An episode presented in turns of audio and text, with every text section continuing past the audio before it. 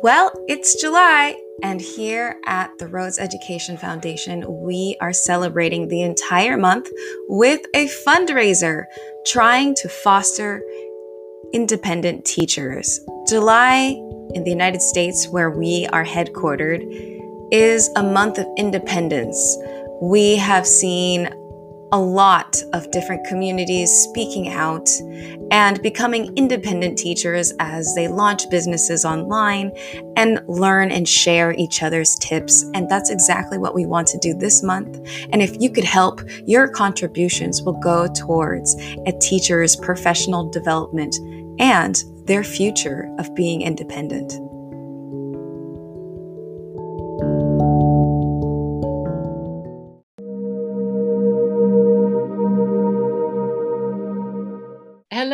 I'm Dr. Eileen Hale, the COO of TTELT, Teaching Tips for English Language Learners.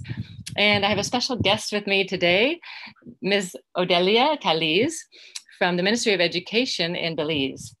We are here in San Pedro, Belize, which is one the capital of Ambergris Caye.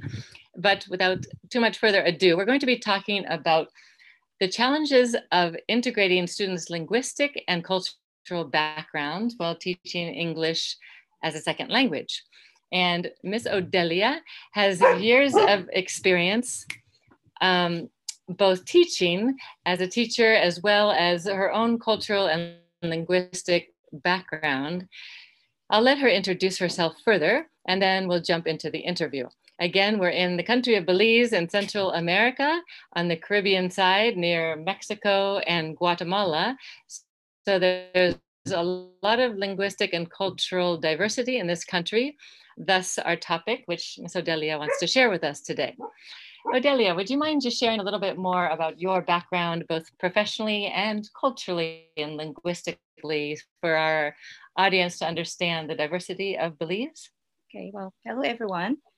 So I was born and raised in the southernmost part of Belize, Toledo, in a remote village. And in that village, we spoke various languages. First of all, I come from a home where my mother speaks Creole, she speaks Mayan, she speaks Spanish. And when we went to school, we were taught in English. So we had the transition from Creole being the most dominant home language to um, to English at school. And when I continued to further my higher education, we it was in English. And I moved to San Pedro town Ambergris Caye when I was still in my teen years. And then I got into the teaching profession. Um, my first experience, it was um, a, a, an experience that I decided that's the career I wanted to take. And so here I am several years after as the education officer for responsible for schools in San Pedro and Caye which is an island that is 30 minutes away from San Pedro town. And San Pedro town is an island that's located about 36 miles off the coast of Belize. It's a popular tourist destination. So we have lots of influences from the um, United States, as well as Central America. And so in our schools, in our community, there are about four or five languages that are spoken. Thank you for that introduction. And for our listeners, just a quick, short, brief history of Belize, because many people are not aware, number one, that English is the national language of Belize, as they were settled by the British and only got their independence officially in 1981, correct? Yes, Odelia? exactly. You're correct. Given that background, that there's quite a plethora of linguistic and cultural backgrounds here. There's again, and Odelia can add more than I can, being a native of this country. But from my research and work here, I understand you have Spanish both from Guatemalan background and Mexican background, the two countries that border Belize, as well as Creole, as she mentioned, that comes from the Africans that were brought to Belize from British Honduras and you have Garifuna, a different language altogether, uh, with a I'll let I'll let Odelia explain okay. a little bit more of that, and then you have how many Mayan languages are spoken in Belize? At this, I know of about I know of three. For example, in the southern part of Belize, because of the high influx of the Mayan immigrating from certain areas in Guatemala into our country, Belize, we have lots of the Kekchi Maya as well as the Mopan Maya. And then we have to the north of Belize, we have the Yucatec Maya that um, we had an influx back in the 1970s after the caste war in Mexico, where there was a huge um, population of that group of Maya that migrated to Belize.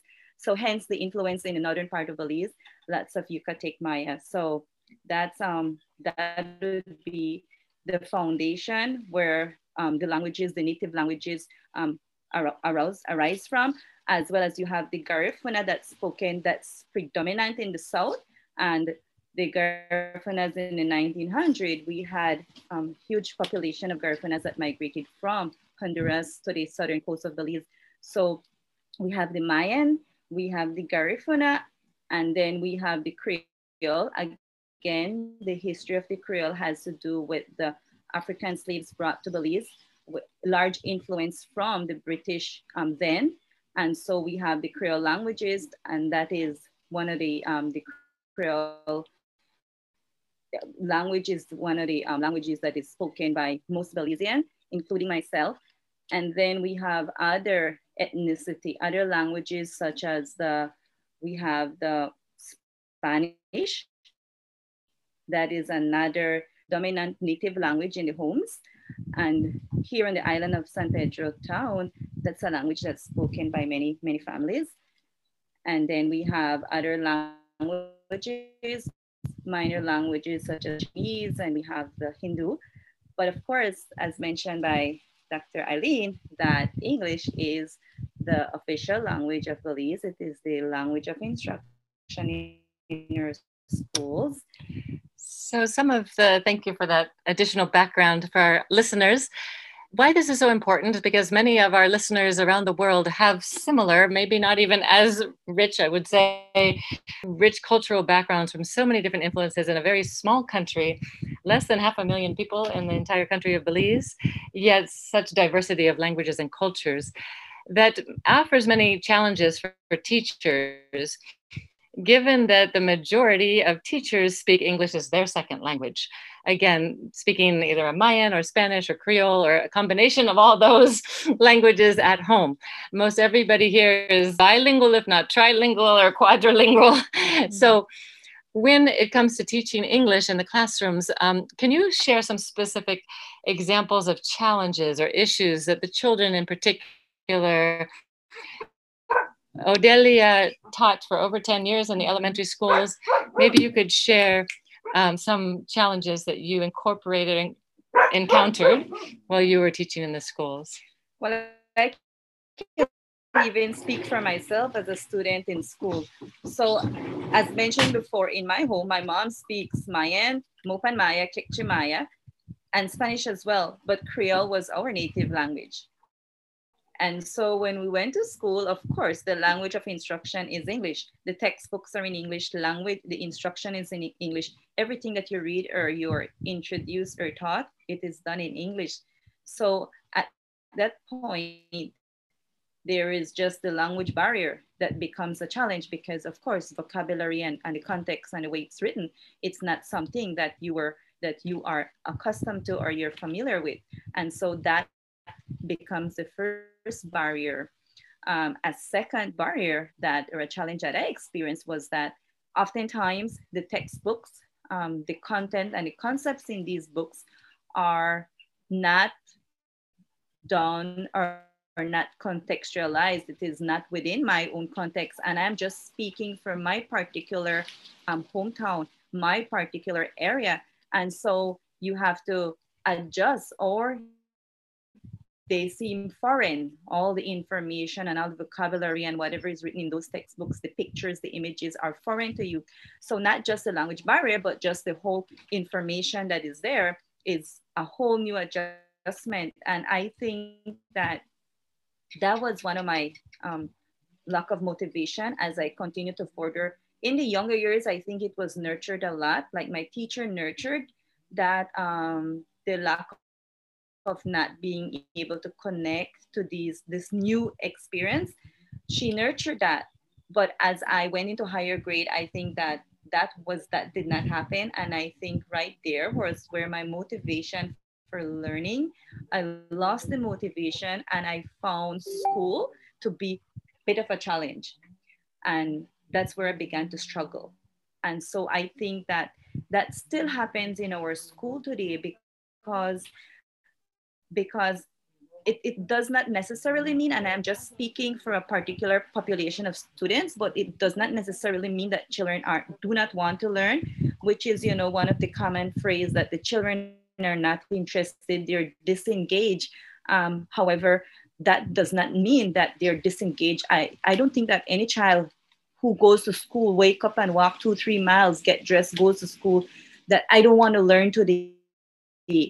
Um, and so oftentimes the disconnection between what is happening inside classroom and what you come with at home cause for, um, for the interpretation that children do not want to learn.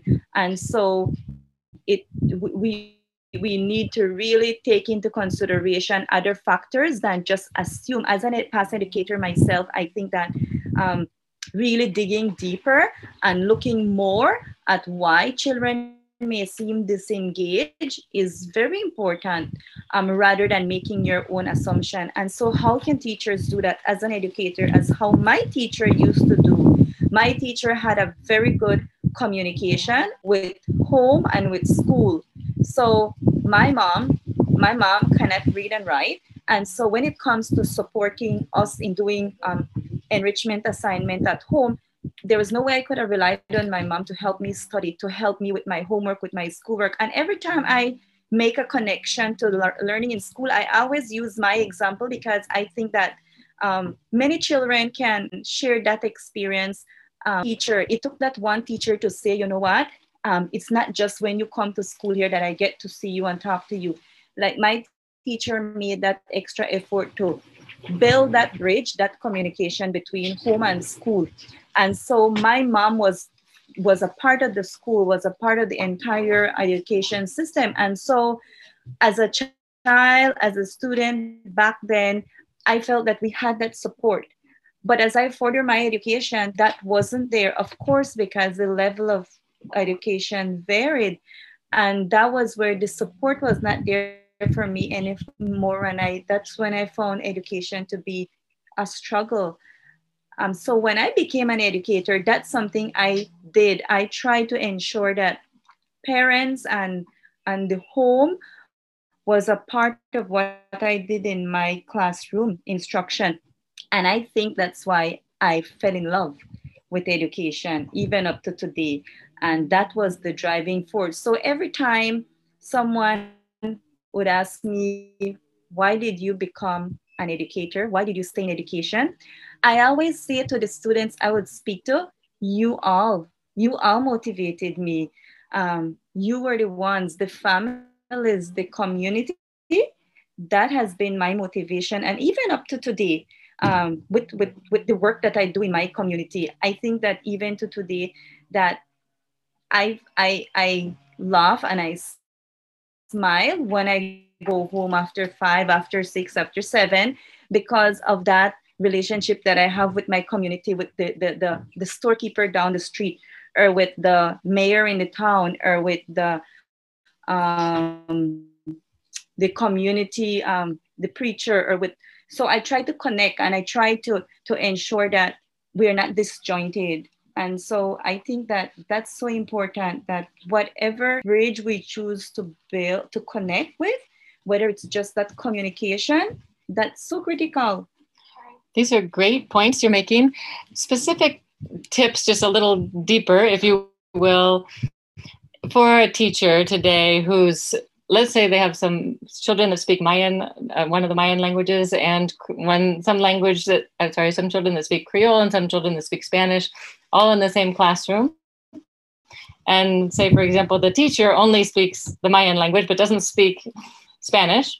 How could she or he connect with the language background and the cultural background with which he or she may not be familiar? Well, you know, we have that's that's a reality in our schools today. That is a reality because I come from the south, um, not too far from many of the Mayan villages, and so we have Mayan is a native language. There's nobody who comes and introduce English, and now when a teacher goes in these villages, he or she instruction is done in English. The teacher speaks only English, but then you have your students, majority of them do not speak. What do you do, and how do you ensure that, that there is not um, there, you don't have students that believe that you're talking something foreign to them.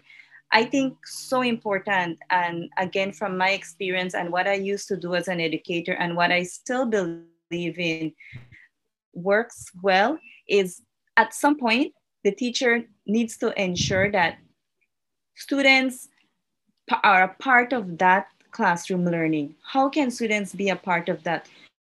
Number one, I remember when my teacher would say to me, okay, we're going to have an event, a food that would be cooked at, at home. Um, she would try to encourage that the children bring various, for us, it was food because in my community, like we enjoy food. So food was a way that brought us together, different native food. For a teacher now trying to communicate and get information across, I would say that at some point you have to encourage or allow children to share their own information or story in their language. So let's say a teacher is doing a lesson and I do it because I don't, I'm not fluent in Spanish, but I have most of my students are Spanish speakers. And so I say something in English. Okay, I'm trying to communicate something in English. And I say to one of my students, how do you say this? How would you say this in, in, in Spanish? Help me explain to your peers or to the classmate to the class what I'm trying to say. Um, and then pretty soon after a while, I do pick up pick up the language, and sometimes, of course, you say something and it doesn't always sound the same. The accent may vary, but the children get the point of what you want to say. They may laugh at you, and so for once, I feel like a kid, and then I feel the way how a child feel when he or she is forced to communicate in a language that is not their language, and so, so you know, I get to experience, the experience shifts. And so it is very important that you get them to participate or to share in some manner, whether you're teaching students that speak Spanish as their native language or Mayan as their native language, but you get them to a point to communicate, to dialogue, to have conversation. And you can be, then you can reverse the role. So then you may not always be the teacher per se, but then you become a student in the experience as well and i think you make learning fun too you know more engaging and it's more set a purpose more purposeful and meaningful because then the student get to see that oh mm. it's not just the teacher. Teacher doesn't know it all but you know she's learning from us too. So i guess that it creates that balance with yeah. teacher student relationship and interaction. I've, I've made the analogy before in some of the conference workshops that I've given of the teacher as a facilitator, almost like the conductor of a choir of an orchestra, where your job is not to make the music, if you will, but let the instruments make mm-hmm. the music, but to bring out their voices. Mm-hmm. So, and going on what you just said, you know, bringing out having the Mayan students, for example, share, teach everybody else mm-hmm. something about their language and cultural background, and vice versa. The Spanish speaking mm-hmm. students speak and talk about how things will be expressed in their language and culture to bring out these different voices mm-hmm. of yes. the orchestra, if you will. Yeah. So that they can hear each other and learn from each other and validate their first language and cultural background. Exactly, because you know, I think when as educators we begin to see learning like that, like I'm not the stage on the stage and I don't know it all. Yes, I may have a bit of expertise here and there because of experiences and because of your professional training, but at the end of the day, at the end of the day, we don't know it all because everyone is so unique yeah. based on their space or, or based on their context. So I may have this set of curriculum and I may need to get this done, but you do it in a way that students don't feel that they don't belong. And that's so important that you try as much for them to feel that they are a part, every student. Um, and so that's something, I mean, it's so important because I think it comes with your own your own stance, like your belief that you take, and um, and it always goes back to my own way how I learn, and I think that um, that's so important because just the motivation and just the sense of belonging in that classroom um, changes changes your own perspective you know. Yeah. and that those are some of the key things. And you may not always find it written in a book but um, it's something that that that as a teacher we, we need to see that we're there to influence and, and, and try to make every child reach their full potential. Mm-hmm. and what, feel a part of the community. Exactly yeah. whatever that may be. And i think human in general. Yeah. I always say humanity. That's so important. If you see everyone as human beings then i think that um, that's where your approach in how you react or interact with those individuals um, is going to direct your actions what you say what you do and how you say it definitely, mm-hmm. definitely. Thank you for your time and discussing this topic, which is so important. And I, just to quickly summarize and see if there's something else you want to add at the end, Odelia talked about bringing out the voices of her students, making everybody feel included as part of the classroom community, no matter what their linguistic or cultural background, um, sharing stories, sharing food, sharing their language from their home of origin. And any other specific tips that you might want to share with our listeners with bilingual materials, or if the teacher doesn't speak one of the languages, how can he or she reach the parents? If they don't speak English themselves, like you said, growing up, how do you engage the parents and or help them to support the children's learning outside the home if the children go back home to speak their first language and don't have that support at home for English as a second language or a third language? Okay, so I will speak um, first from the classroom perspective. I think that oftentimes because many things are dictated to teachers, teachers feel that it's all written in stone and so they must go along. But at the end of the day, and sometimes I say to my to the principals of school, the school leaders, that it's your school and at some point you are the one that is there. You are accountable. You know your school more than anyone else. Yes others may provide suggestions but at the end of the day you know your purpose and that's so important and so when it comes to classroom instruction for teachers who are working and that goes directly to our school system currently that it's so important that whatever materials, whatever resources, whenever you plan a lesson, whenever you see something, that you do so with all students in mind. Whatever take and that and so it's so important that you know your student. You know them beyond just the classroom beyond just the eight to five. You need to to, to, to, to a profile. I always say a profile of your student. What they like where they come from, where do they live, who are their families. I think going beyond just seeing them as the student in that particular um, time or that year, but seeing them more as a human um, will help you, you then to better um, be informed when it comes to the selection of materials for your classroom, when you plan a lesson, when you make um, connection to a story, to an event, because you're going to do so with all the students in mind and with all the various differences and interests that they may have, starting from languages, starting from their culture, starting from their literacy levels where they are. Um, that's so important. And one way how you can try to encourage that parents also feel, because it's key that they are a part of that school, part of that classroom community, is that same way, if you're going to share something, if you're going to share a message, if you're going to um, talk about a story, if you're going to bring books in the classroom, if you're going to talk about a particular concept, you want to do so in a way that it's not demeaning as well to another culture for them or another group of students to feel that, oh my, this is so wrong what we're doing. Or, and you also want to do it in positive way. But how can you do so? How can you let parents feel that they're part of a school community is by getting to know them. Where do they live?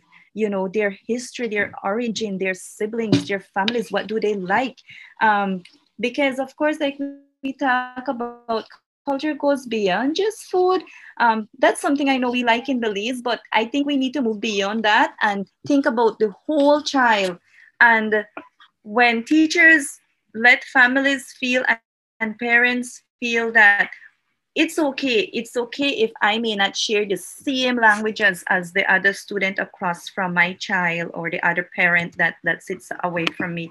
Or it's okay if probably we don't live in the same geographical area or it's okay if we don't share the same views but it matters it matters. And these differences are what makes a rich classroom because we, we learn from each other. We know that. Imagine if everything was all the same. I mean how how not interesting life would be. And so we need to see these differences um, as something that is rich where we can all learn from. And that is what make learning uh, motivating and interesting. So teachers can start by knowing your students, knowing your families, and let them feel that they're welcome in school. You know, that you just do, I just don't see you when it's time for a report card. Yeah. You know, Yeah. you can talk to me, you can share when we have an event. The parents can serve as resources. You know, I always say that because sometimes right among your students, the parents have skills, have interests. So those are things that you could use as resources in Mhm. your school, in your community. And um, I think when we begin to see education, than just right in the classroom and oh my, I have like 30 kids and they're all different. How do I work this? But see the differences as something that's rich, as a resource. Mhm. I think then we will see the teaching students from various backgrounds Yeah, more as a blessing, definitely. right? Definitely. Mhm. uh, uh, you reminded me of one quick story, and then we'll wrap this interview up. That I did, had an experience with my uh, adult students from different Spanish speaking backgrounds. And as you know, even though they all speak Spanish, their cultural backgrounds are very different, and even linguistic aspects of Spanish. I have students from Honduras, Mexico, Peru, and Cuba, and Argentina, all in the same class. And although they all speak Spanish as their first language, they speak different dialects of Spanish. It's like English from Ireland and English from Australia and America is all very Mhm. different. Yet they have the commonality of coming to America. And we had one class where they ended up speaking Spanish the entire class. And at first I was worried, you know, we're not doing our English lesson, we're not doing our English lesson. But then at the end of the class, I realized, you know what? We just spent an hour and a half hearing stories in Spanish about how they came to America. And honestly, I was so impacted by their stories, and each one was very unique. And I won't go into that right now, but given that time to get outside of the box, and get outside of the curriculum, and let your students share their stories, even in small groups, of how and why they're in your classroom, where they come from, what their family backgrounds Mhm. are. Storytelling is a really powerful way to bring out cultural and linguistic backgrounds for your students and really build that community that Odelia was talking about as well. So as we continue on with our podcast, we will hopefully get Odelia to join us again for a workshop, which we'll share with you coming up. But thank you so much, Odelia. Is there any way, if people want to find you, how, what's the best way for them to find you? If they're online, your email, or anything you may want to share where a listener could access you Okay. as a resource? So for now, I I have a Facebook page under Odelia Jacobs, but professionally to find me, I'll share my email. I use my work email and I do serve as a resource for teachers that it may not be in this particular area, but they may have questions pertaining to what they're doing. So I'll just share my email and my email is Odelia, O-D-E-L-I-A dot Caliz, C-A-L-I-Z at moe.gov.bz. That is my work email. I check it often, and should teachers need have questions, parents, I try to be as resourceful and try to help as best as I can. So I think for the time being, that is um, that is the most efficient way you can find me. Thank you so much for your time today. And we'll have her email information in our notes. So thank you, Odelia, for your time and for joining us. We look forward to talking with you further, hopefully for a follow-up workshop. Thank you, Dr. Eileen. We'll see you all again, listen to you again soon. Thanks, bye.